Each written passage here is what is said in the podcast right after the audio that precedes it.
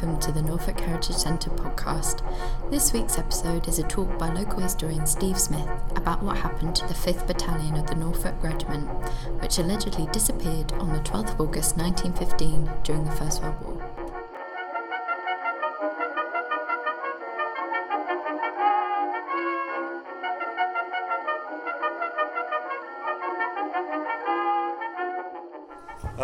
Coming. Um, just a quick intro, because some people do ask me, who are you? Um, my name's Steve.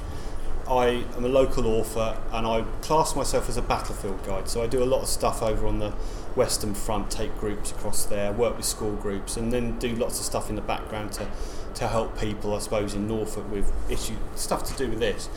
Um, this is a kind of put my money where my mouth is talk because I've written about this twice. I've, I've there's a blog site as well that you can see, and I'll show you that at the end of this, um, where I'm going to present to you what I think is the evidence to show you that what you might know about this battalion is not really quite right, and you need, it's, it's about time we start to try and get this message out to show that there is evidence, and there was evidence way, way before any books or films were made about this particular battalion. So, we're going to look at a number of things. And you'll also see, for instance, that we've got the question mark about aliens. Uh, we're going to talk about Sandringham. We're going to talk about the battalion's initial moves and their training, because that's a big bearing on what happens in the actual battle area, their preparation to Gallipoli, the battle itself, and then the aftermath, and where that goes and where it moves. So, there's five, sorry, four aspects that we can we're going to talk about. I speak to people quite a lot about this battalion, and every time I talk to new new people about it, the first thing they'll say to me is, "Are you talking about the Sandringhams? Are you talking about the Sandringham Regiment?" And I'll say, "Yes, but," and I'll move on, and I'll talk about that in a little while. We've also got the dispatch that was written by Sir, Sir Ian Hamilton, who was the overall commander of the Gallipoli campaign, where he talks about this nothing more was ever seen or heard of any of them. They charged into the forest and were lost to sight and sound. Not one of them ever came back. And that's a very famous quote, and we'll also look at that. There is the question mark about aliens. And then the last bit is the kind of very, very, I think, controversial idea that all these men that disappeared were, were executed by the Turks. So we're going to really kind of look into that and delve into it. So the first thing then, aliens. Now I'm not going to dwell on this too much. Um, it comes from the Frederick Reichardt account, who was a New Zealand engineer serving over in Gallipoli who talks about seeing what he describes a battalion of British soldiers that march down a road, are, a, a cloud descends, and when the cloud comes back up again, they've all disappeared. And this gets associated with the, the 5th Battalion Norfolk Regiment.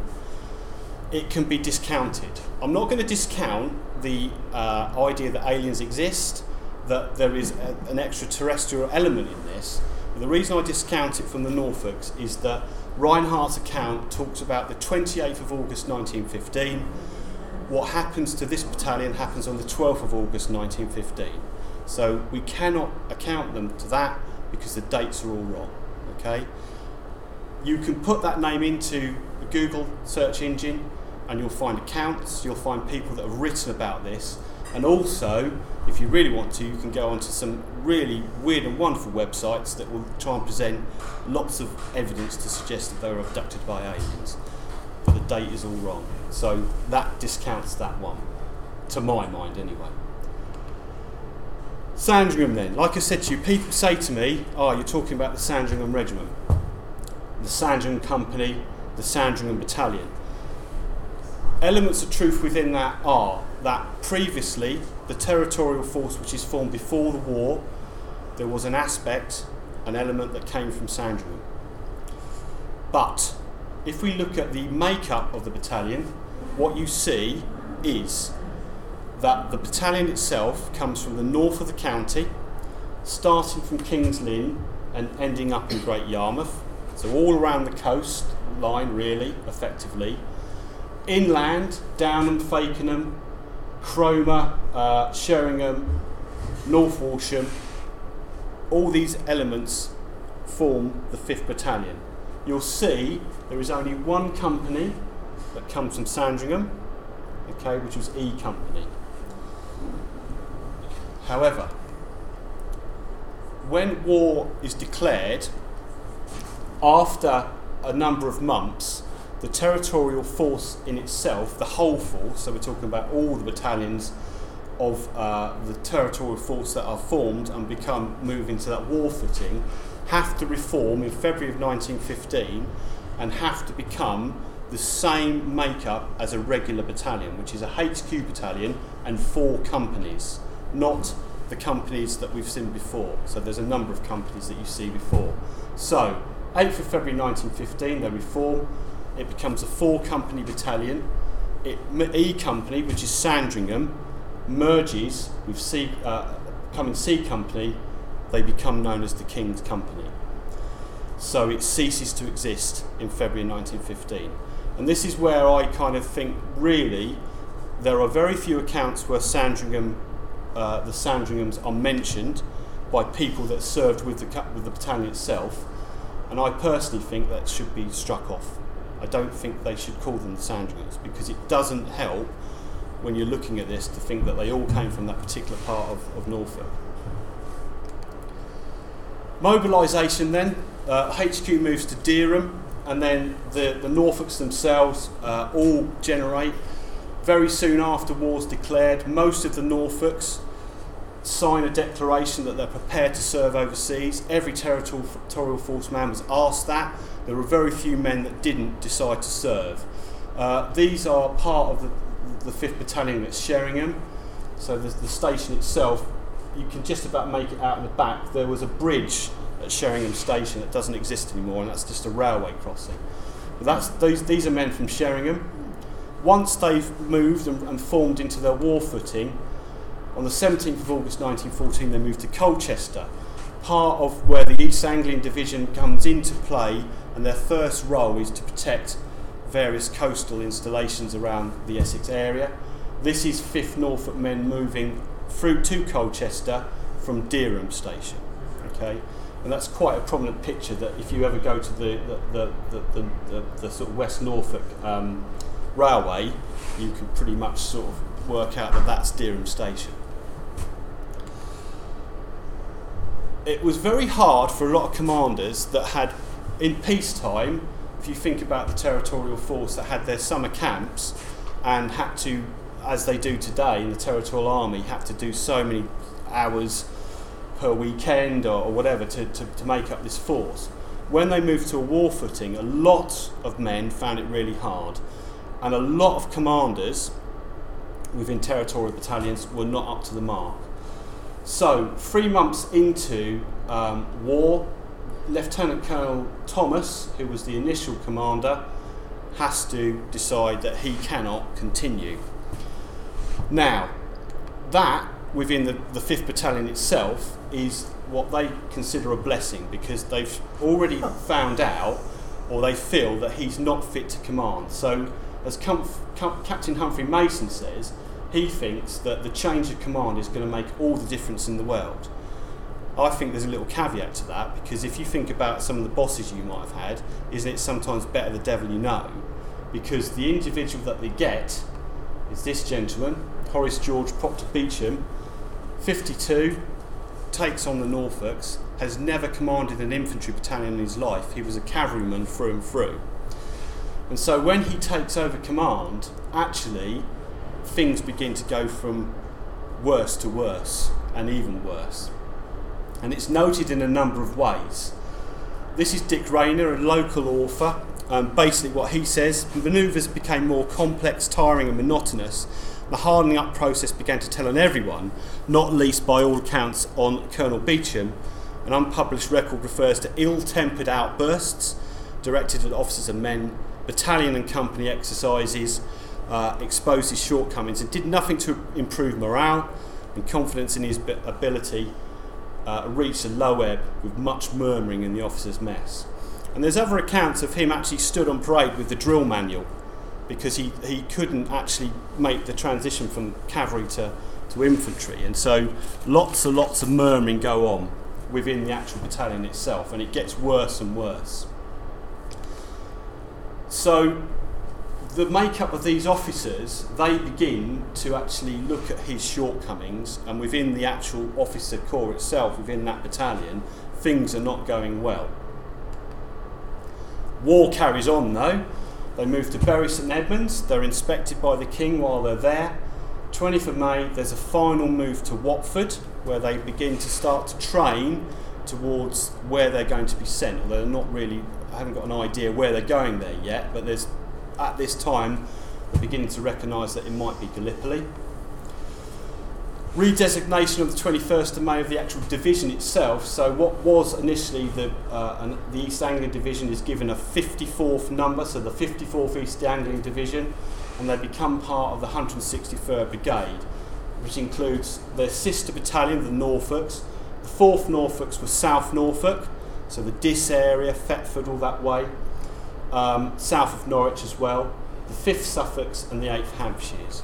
You're talking, if you add the, the 5th Norfolks onto that, uh, a brigade of 4,000 infantry and then the support element of it, which at that time is the, the uh, Medical Corps, Army Service Corps, and the artillery. The issue with their CO continues. So this is um, Second Lieutenant Rollo Pelli who, in his own diary, notes that the mess is seething with having to be led by a colonel in whom they have no confidence. As the day of our going approached, there was increasing concern over, our, over the leadership or lack of it, and an attempt was made to get rid of the commanding officer. That's really bad, I think, in a in a an infant well any military um, organisation. Coming from the military myself, I think if you haven't got faith in your commander and the people that are commanding as well have no faith, it's not good. So, just 24 hours before they go to Gallipoli or, or start to sail to Gallipoli, there is a court of inquiry. And within that court of inquiry, their sister battalion, because of a number of officers that have also caused issues, have three sent away. They just get posted. And the decision is that Proctor Beauchamp will be able to retain command, but all orders will be written by his adjutant. So he's not in command of that battalion. The adjutant at the time was a regular officer that served in this 1st Battalion Norfolk Regiment. So you have a commander that's not really commanding. And there's a reason why I think he might have acted in the way that he did. And this is evidence to show that previously, before the war, and in wartime, he's actually going through a divorce. He's split up from his wife. And as it says here, and I'll just read it the divorce in the court, um, where the counsel for the petitioner, Sir Horace, was married to the respondent, Florence Levitt, an American lady at Southampton.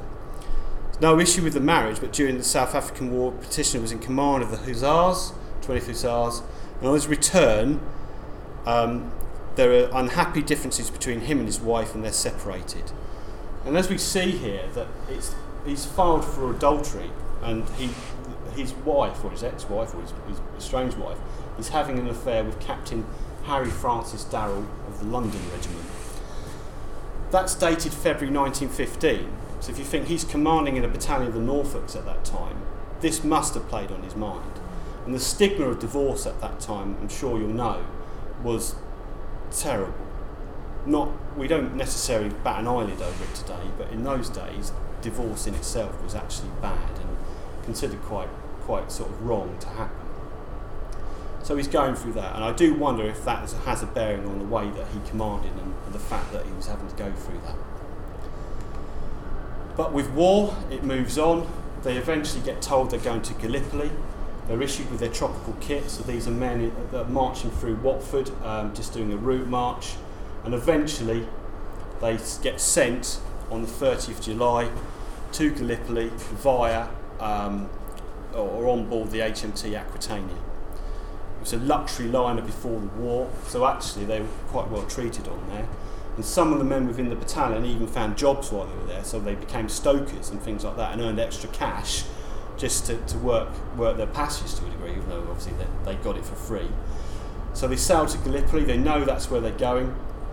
The entire brigade, the 163rd Brigade, go on that ship. And they become this myth and this legend. And this is a, a, paper that was, was printed after the war in the 1920s, it shows you a photograph again of them marching out of Watford on their way towards catching the train to, to Liverpool. So, when they enter the war, they initially go to Lemnos. Lemnos was a staging area uh, in Greece for the, the actual campaign itself. So, once they get there, they then disembark and get sent or put onto another ship called the Osmania, but less three officers and 157 other ranks. These men are retained because at this time they would be the nucleus for the battalion should there be heavy casualties. And this is something that started pretty much sort of 1914 onward, where the losses were so high in certain battalions that they had to keep this nucleus. So these people remain, but the rest are sent on this little steamer, the Osmania, and they get sent to Gallipoli, and that's where they move. So Gallipoli in itself, then, the battle has been raging since the 25th of April 1915, um, and we're at stalemate. At the beginning of August, there has been an attempt to push through the Turkish lines using a number of fresh divisions that Hamilton has been given, and the the command is given to a, a gentleman called General Stopford, who is not up for the task. In fact, he'd retired previously to the war as an elderly guy, and he just cannot command. And everything has really gone horribly wrong. Um, I liken Gallipoli to two great big boxes. Allies on one side, the Turks, supported by the Germans in, in certain elements, on the other side, that have just fought themselves to a standstill, where they just cannot punch anymore because they just haven't got facilities. Nobody can push back and nobody can advance. But they still try to continue to do this, and this is where we come into this 12th of August aspect. So they land on the 10th of August at A Beach in Gallipoli. Uh, that's not the Norfolk's landing, but that is actually A Beach. You can just show the chaos that they go into, the fact that this is a very small strip of beach on the peninsula itself. And once that happens, the rest of the division is landed. They get ordered to join up with two other divisions, the 10th Irish and the 53rd Welsh, in the early hours of the 11th of August, and they deploy by battalions basically to get to the, to the British line. And they're told that, as a preliminary to further operations, they are going to uh, assault an, an, enemy village called Kuchuk Anafarta over, where they're going to basically take the village and then consolidate to the eastern side of it. Um, and all they're going to do is try and clear the area of snipers. That's effectively what they get told. The map itself, I'll show you a more zoomed in version of this in, in, a, in a little while, but if I just show you, that's A Beach, so that's where they land. They come inland to Hill 10, and eventually that's where they're going to end up, which is the village itself here. Okay, so they're, they're, they're told, capture this village. The green line is the Turkish trenches, and the red are the British and sort of Allied trenches. Um, this whole area is overseen by a number of hills. And just make out the contours. So the Turks themselves can see everything that we're doing. Okay, they, they can just sit quite happily on these hills and see everything that we're up to. So they pretty much know what's going on anyway. The reality is, is what's happened is that um, previous days from 6th of August onwards has involved uh, the British trying to push forward and the Turks counter-attacking to take back um, uh, territory. The 53rd Welsh Division has fought itself to a standstill, and what the uh, overall commander wants this brigade of 4,000 men to do is push past that village to a ridge, okay, a hill, and try and capture that. And that's really not going to happen, but that's what they want to do. And they go in with no divisional support because the actual division itself sailed with no artillery. The artillery got sent to France and they spent a short time in France and then eventually ended up in Gallipoli. So the only only sort of support they'll get is mainly from naval naval guns, not from their actual artillery itself. So the brigade HQ moves inland, and then two people are told to go and get water. If you think that this is the 12th of August and they've landed on the 10th August in the height of summer, okay, they haven't had any time to acclimatise, so this is going to be important. But the difficulty is, is that getting water here, you've got to think they've got to bring that in. You can't just get water. They have tried to dig wells and stuff like that, but a lot of it is still carted in as a supply. So this has a major factor because they can't get enough water to supply their own men, but they do try to do it.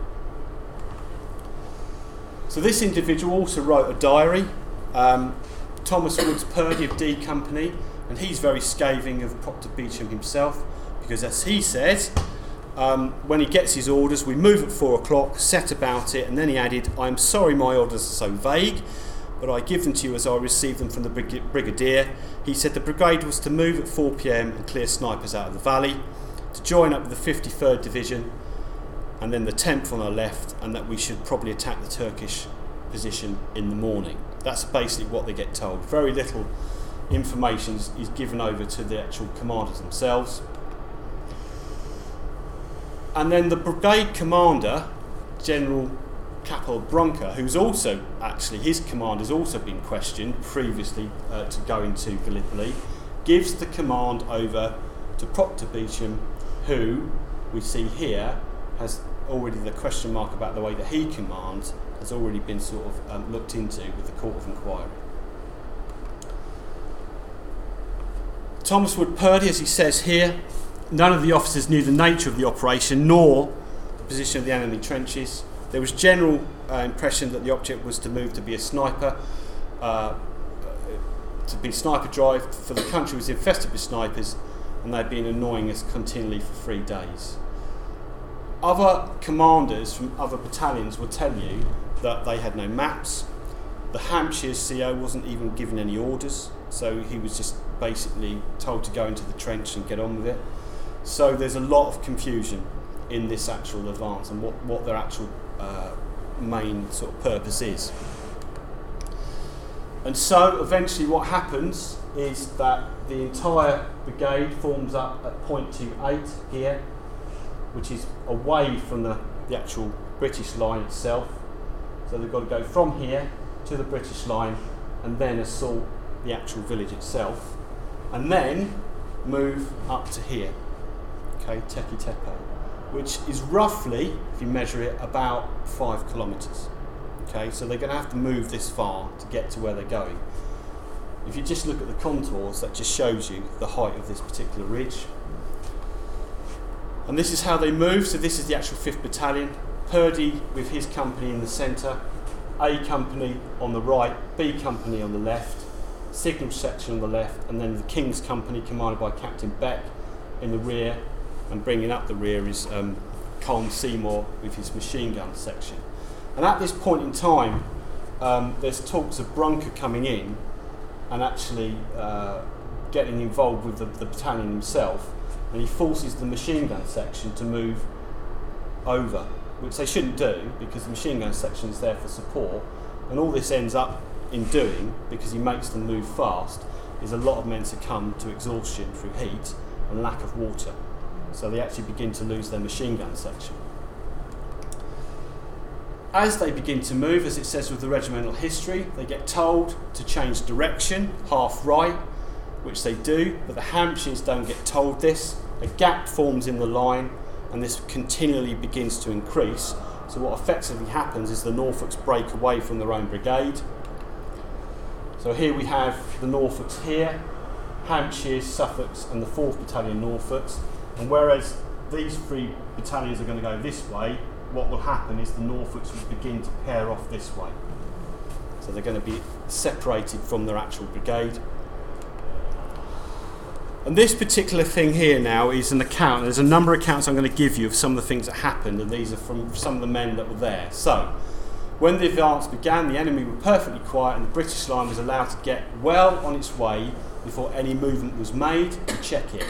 Then, for a blistering fire from the hills on the right, belched forth a terrific cannonade of shrapnel, and from the left came, uh, like hail, machine gun and rifle fire, and bullets came from both machine guns and rifles from the enemy front. So they're going to be they're being fired on from three three ways, this side and frontally. So they actually they just walk into a wall of fire. So this is a friend of mine. I've never been to Gallipoli. I want to go, but this is a friend took these photographs for me. So he's another battlefield guide, just to show you the area. Hasn't changed a lot from, from what it was 100 over 100 years ago. But this is point two eight, looking towards the actual ridge line they're going to assault. So scrubland, fairly flat country, and then the ridge itself. And they have to move from right to left. As it says here, rough ground is covered with patches of prickly thorn, bushes with slabs of stone, and dried up watercourses. In the height of summer, all this is very, very dry, and what happens, as did happen previously, is lots of fires start to, to, to, be caused by the actual fire itself. So not only are they advancing through fire, but they're actually advancing through a natural fire and smoke. And moving from right to left or west to east, they continue onwards, very flat ground. It's flatter, and continually, if you look at this aspect here, they're actually taking fire from this ridge line as well as the, the, the Turkish defences in front of them and from the other way. Within all of this, there is quite a lot of heroism. This man stands out as, as uh, I think, a very amazing gentleman. He ring, uh, receives a Distinguished Conduct Medal for his action, and this is the actual uh, London Gazette um, entry of January 1916, which talks about the fact that while he's on the peninsula, he crawls out 200 yards under heavy fire and brought in a wounded officer, and he is then shown to load great coolness and presence of mind in assisting to rally his platoon. So Lance Corporal is now commanding uh, a platoon. Sadly, the officer that he brings in is this gentleman, Marcus Francis Oliphant, who is killed. Um, so uh, he, he's lost, even though the, um, Beales tries to bring him in. And so William Atkins from the Yarm- uh, Great Yarmouth, who was interviewed after um, they, he comes back, talks about the fact that in his own mind, A Company seems to have been the only one to get in with a bayonet as they charged and took a farmhouse fortified with Maxims, as German machine gun. The battalion, after a long advance, charged a gully in which the Turks were sheltering, but the enemy ran as they saw them approaching. And so they never got to close quarters, and this gully represented the furthest point of their advance. And here they dug themselves in to resist the counter-attack which was delivered from the front and two sides. This is really important because this is a British soldier talking about the counter-attacks that go in, and we'll look at some Turkish accounts of this later on. But he's right in what they say that the furthest point they get to is a sunken road, and they get held there, or most of them get held there, where officers will rally them. And this gentleman talks about what he sees of um, Proctor Beauchamp, he says, when we're getting up there, I saw some of the officers, Colonel Beauchamp, Colonels Patrick and Woodwork, and Captain in the Ashland Ward. The Colonel was leading his men, and I heard him shout, Come on, boys, give him the point. Uh, I didn't get as far as those. I was a little distance away from the village, and in the smoke, I saw the four officers with men just in the place of which I was practically on the outskirts. Last words I heard the Colonel say, Well, now, boys, we've got the village, let's hold it. And directly afterwards, we got the order to retreat. I could not tell who of them got back and who didn't, and saw no more of these four officers. And I guessed they must have got too far and could not get back again. And I have not the slightest idea what happened to them. There are accounts from some of the other Norfolk men to say they think that it was a German officer doing a dastardly deed and telling the British to retreat. And that's not true because we know what happens is that um, once they get to a point where Private Smith sees, uh, he hears um, the CO shout, "Hound them out, boys!" Other officers, so Walter, Walter Barton and Evelyn Beck, see that if they continue, they're going to lose a lot more men, and these are the individuals that tell the men to start to retire. And they move back to a certain point, as it says here, that they uh, wait until dark, until they can get back under cover. And had they stayed, they would almost have died with the rest of the people. there are farm ruins that, f- that my friend, when he went over there, found. So this is roughly there are two points that he thinks this is probably where they got to. So you can just about make out the brickwork of one farm, and there's another one as well, not far on. And he said to me that what he does believe is this probably is where they got to. Um, it's all well and good me talking about some of this stuff and talking to you about well we, they do this and they go to the right and they go to the left and they carry on forward. But this for me as well as a visual, visual image really helped me get my head around this. And this is by a turkish gentleman who um, does documentaries and what he did is he put this on, on twitter. You've got the suffolks the hampshires the fifth norfolks the fourth norfolks. And as he shows you here there's the main advance, and what happens to the Norfolks is they veer off right this way, so are completely isolated from their own brigade and end up just on the edge of the Turkish battalions that will actually carry out the counterattacks to stop this advance effectively. And there's point 2A on the map which I showed you before. So I hope that might help you because if you look then as well, that's where they were supposed to go to as well. That's Tekke Tepe, so you can see the ridgeline itself. So, the aftermath of the battle then is this a very short entry within the, uh, the battalion's war diary that they, they say they carry out a frontal attack on Turkish positions. Um, the 5th Norfolks on the right meet strong opposition and suffer the loss of 22 officers and about 350 men. They hold their positions during the night uh, in spite of heavy fire. There is no mention within the war diary of any disappearance. There is no mention of the men going into smoke or disappearing from sight of sound. It's very matter of fact. And they, if you look at the war diary, which is readily available, it's very much business as usual. The next day, they just talk about what they get up to in the trenches, about how they consolidate the positions that, that they're in, and they carry on. But because we have this Sandringham element, the king becomes involved quite quickly. And he writes to Ian Hamilton on the 1st of September 1915 and asks the question that he's been informed as to the fate of the 5th Battalion Norfolk Regiment. That includes my, uh, my agent, Captain Frank Beck, of the Sandringham Company. So there is a little bit of chance where they do talk about the company itself. Hamilton receives this and does correspond with the king, but does very little else with that information. But if you know the history of the Norfolks, one of the big stories is to do with this gentleman, Frank Beck, who was the agent of the king, who had commanded the Sandringhams prior to them becoming the King's Company and then became the King's Company commander. And we start to see reports within the local papers about these men that have been lost. So, for instance, in early 1916, they talk about Frank Beck and they talk about this lost battalion. Um, and they talk about the fact that they've charged into a forest and all this business. If you know the story about Frank Beck, you will have seen in the film that there is, there is this story about a pocket watch that's found, and it's found because a Turkish officer must have taken it off Beck and he's had it on his person all through the war and then eventually it ends up in a bazaar and it gets returned back to the family. I could never really make out why that was significant within the storyline itself because there are also other reports that you don't see within the book or within the film about things like this.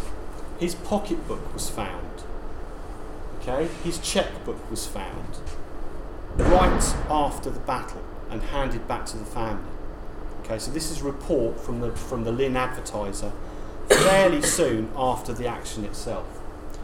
So it goes to show that Beck himself, um, they do know roughly what happened to him because there are contemporary reports of seeing Beck sat by a tree with his head down and um, at least one man thinks that he's dead.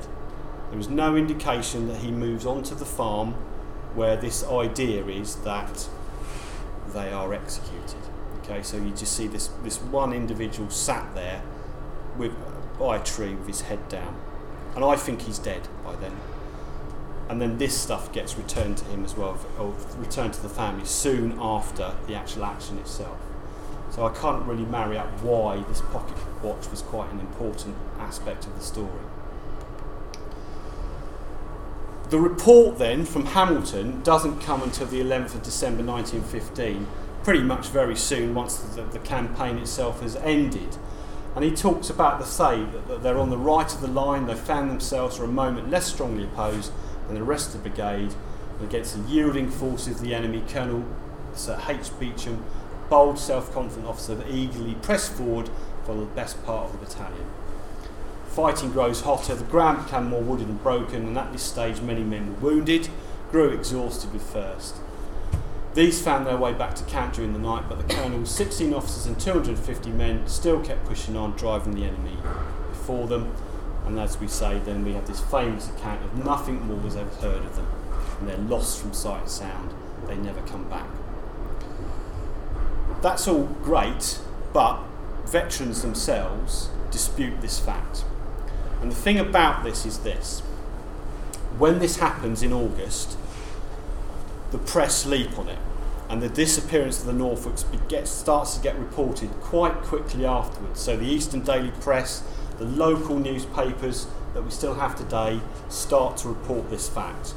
But then it becomes yesterday's chip, chip paper because you have um, things that happen on the Western Front, like the 9th Battalion Norfolk Regiment fight at Loos in September of 1915, and Edith Cavell is executed by the Germans in October.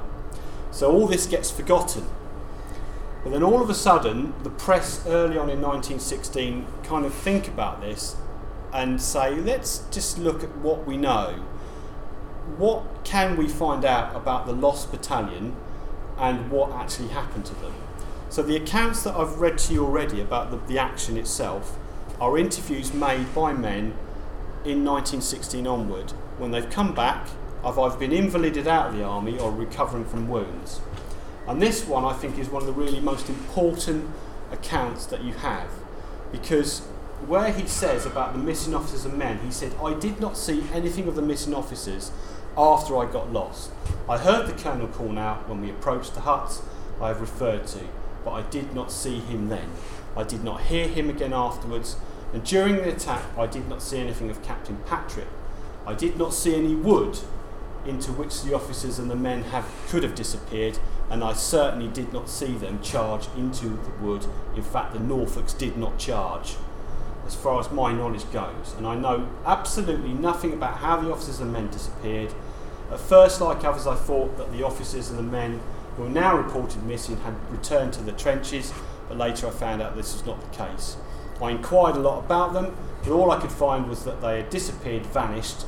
We could only come to the conclusion that they had advanced too far and had been captured and had been made prisoners of war. And we knew that some of the wounded, some of the men had been killed and others had been wounded, so it did not seem at all unlikely that these others had been captured by the, the enemy. And as he says, I heard no news about the 5th Norfolks charging into Wood until I came home. I've got a number of accounts from men that served in the 5th Norfolk that all saying the same sort of thing. I did not see this happen. There was no wood. They did not go into the smoke. It, it's what you're being told is not true. And so, this is where I think again, if we looked at the contemporary accounts from the time, to primary accounts, perhaps we would have had the idea of what happened to them a lot earlier. So, the EDP, the Lynn Advertiser, a number of um, local papers do their homework and they ascertain, for instance, as this report shows, that at least two officers and 13 men are now prisoners of war with the Turks. Um, they begin to refute the numbers that Hamilton reported, so the actual numbers of men missing drop so we haven't now got 16 officers and 250 uh, men missing. We actually begin to ascertain that a lot of them are accounted for have been have been already been identified as being killed killed in action or died of wounds, and that these men are now prisoners of the Turks. Not just that, we have records uh, within the National Archives that show us the returns that came back from the Turkish army to show who was captured and who was now where they were. So it shows you that they're now in this prison camp, for instance. We also know that men are buried in Istanbul. So this, in, this the only um, uh, anomaly with this one is this is Grimes, not Grimes. So Charles William Grimes died of dysentery um, on the 13th of September 1915. So roughly a month he spent um, as a prisoner of war.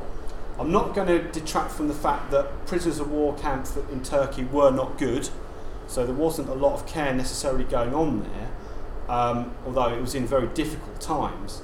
But he's buried in Istanbul, and I think very tragically, which is not reported anywhere at the moment, is that there is a 16 year old who is now laid to rest in Istanbul Cemetery as well, um, who died on the 21st of August 1915 from wounds. Okay, so there's a, a young boy buried in Istanbul, and he, I only found out about this lad about two months ago, so even I didn't know about him. So a boy soldier. So this is what we know about the Turkish um, element of what they did. They make no bones about the brutal nature of the fight, and it's known that one of the favourite ways to counterattack with the Turkish uh, army of the time is by bayonet.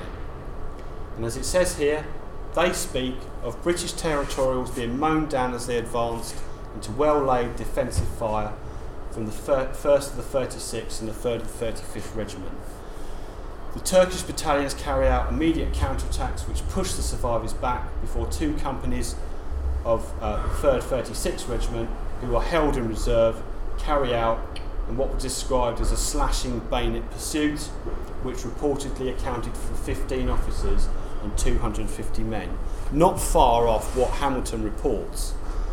The commander of that regiment, Major Munib, wrote of an intense struggle all along the front.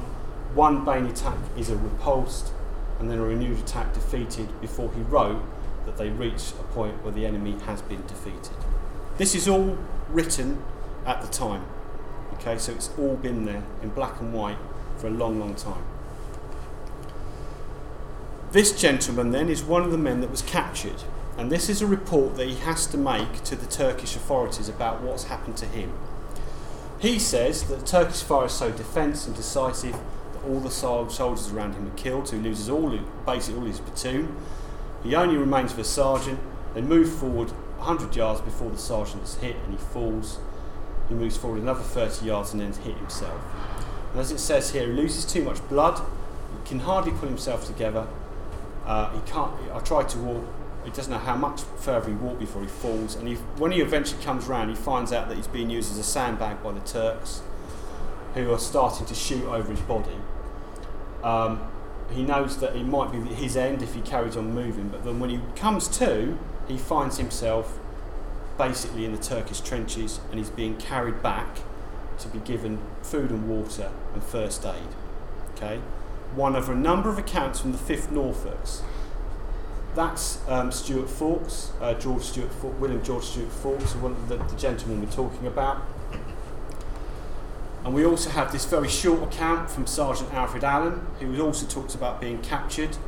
Um, he talks about being in a group of 20 men 17 are shot, three get wounded, they remain in the trench, they get captured. A number of accounts from 5th Norfolk men that have to report this after their capture. So it's not just these two men's accounts, there are a number of them that we can look at.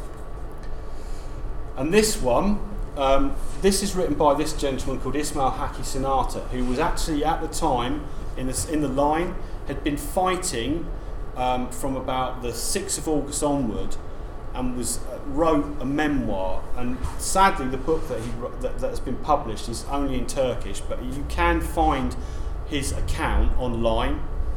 And one of the things that he talks about here is that two corporals say that they want to capture an English machine gunner. So what they do is, although he says he's against it, he does allow them to do it. And as it says in the second paragraph, they used a stream bed to circle behind the man and suddenly dropped on him from behind. His rank was captain, meaning captain. All his troops had fled. He was defending his position alone. The man was shaking in fear. Hassan Bey gave him his tobacco pouch to calm him, and even the British captain, uh, even if the British captain knew how to roll a cigarette, his hands were shaking so much or so badly it's impossible.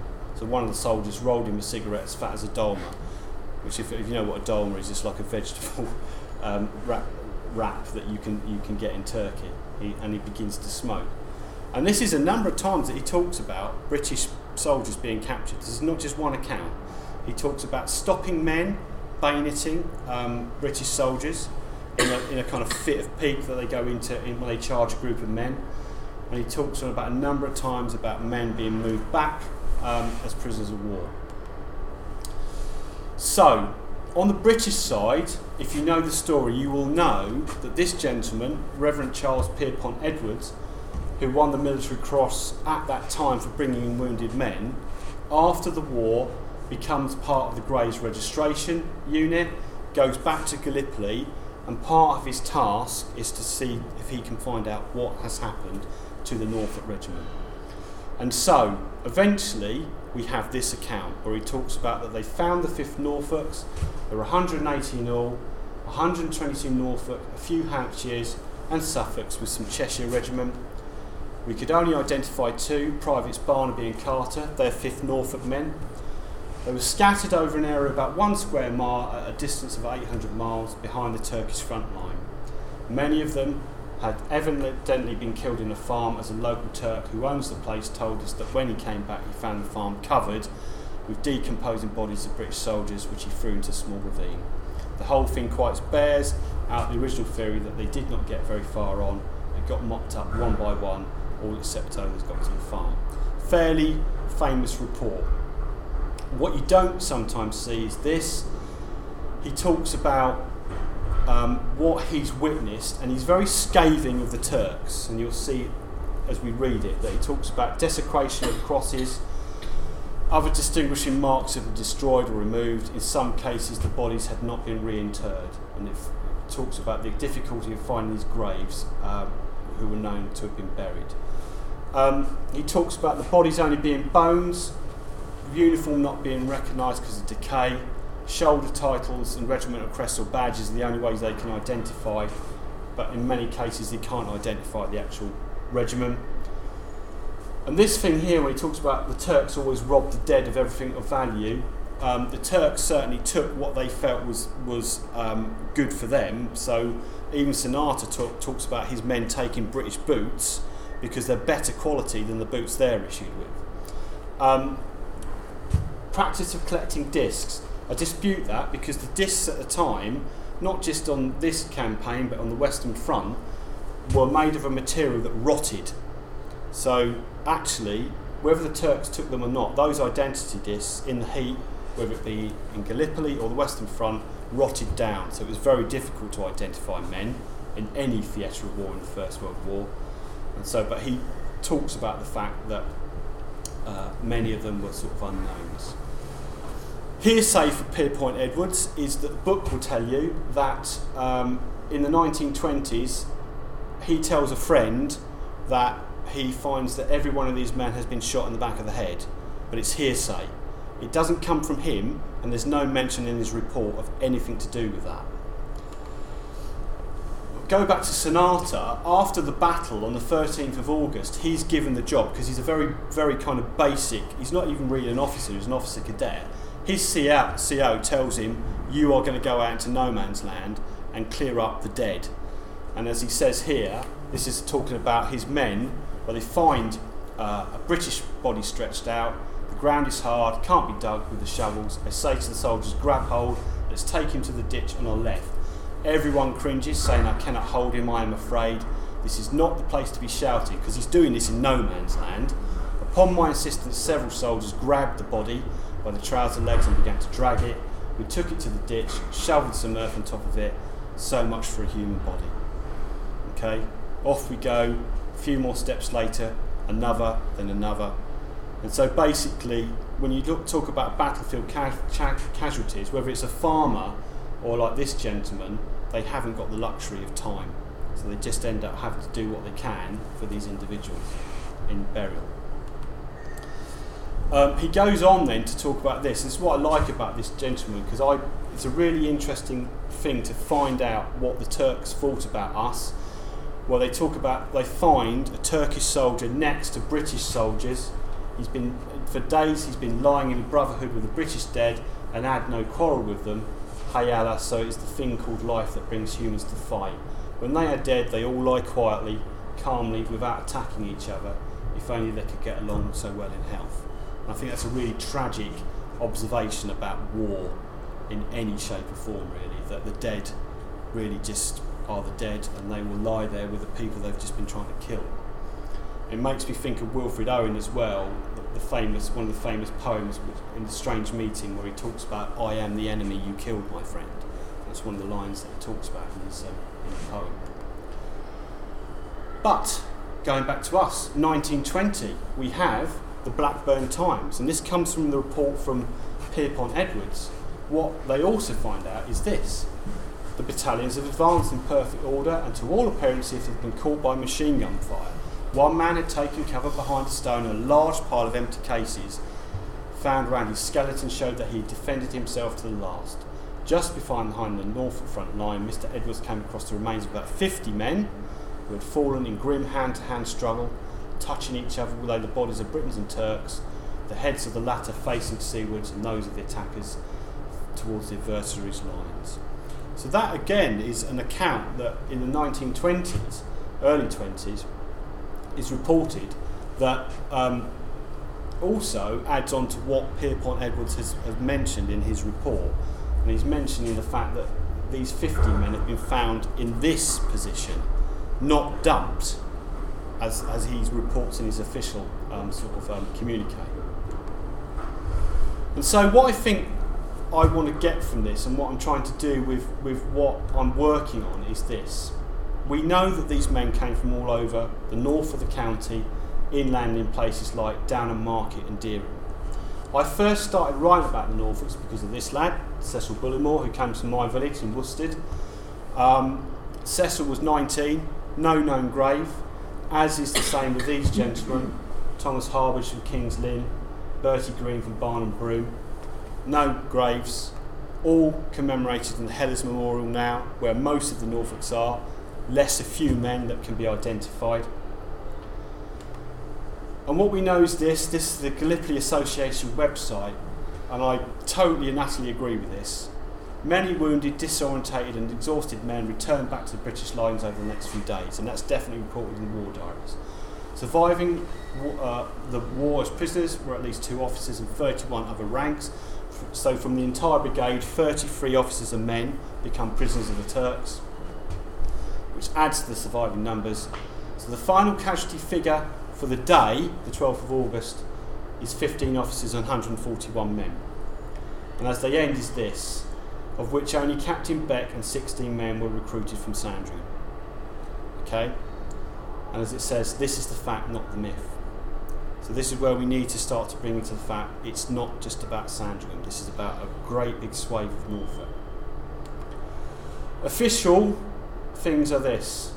they go to war with 30 officers and 1,000 other ranks. So not an entire battalion disappears. And we know that the war diary effectively reports 22 officers, 350 men. The actual official War Grave Commission tally from the 12th to the 31st of August is 166 men. If you've got relatives in the that served in the 5th Norfolks or you're interested to know about these men, you will often see that the, the deaths are reported as things like the 21st of August or the 28th of August.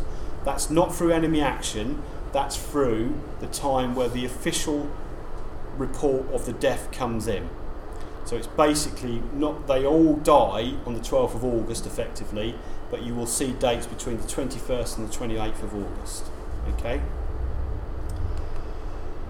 So, what I'm doing at the moment, I'm trying to get this out. This is the second time I've done this talk. Um, and what I'm looking at doing potentially in the future is perhaps writing a book about this. But I know there are others out there that are doing that at the moment. There's one lady I know that's writing a book about the Norfolks, and I've helped her along the way with research into that. Um, I have two books anyway. Uh, the first one is about my village, Worstead, and, and the, the, the other village of Westwick, and it talks about the Men of the War Memorial. You can read about the 5th Norfolks in that book. They're also mentioned in my sort of most up to date book, which is about Norfolk and the Great War.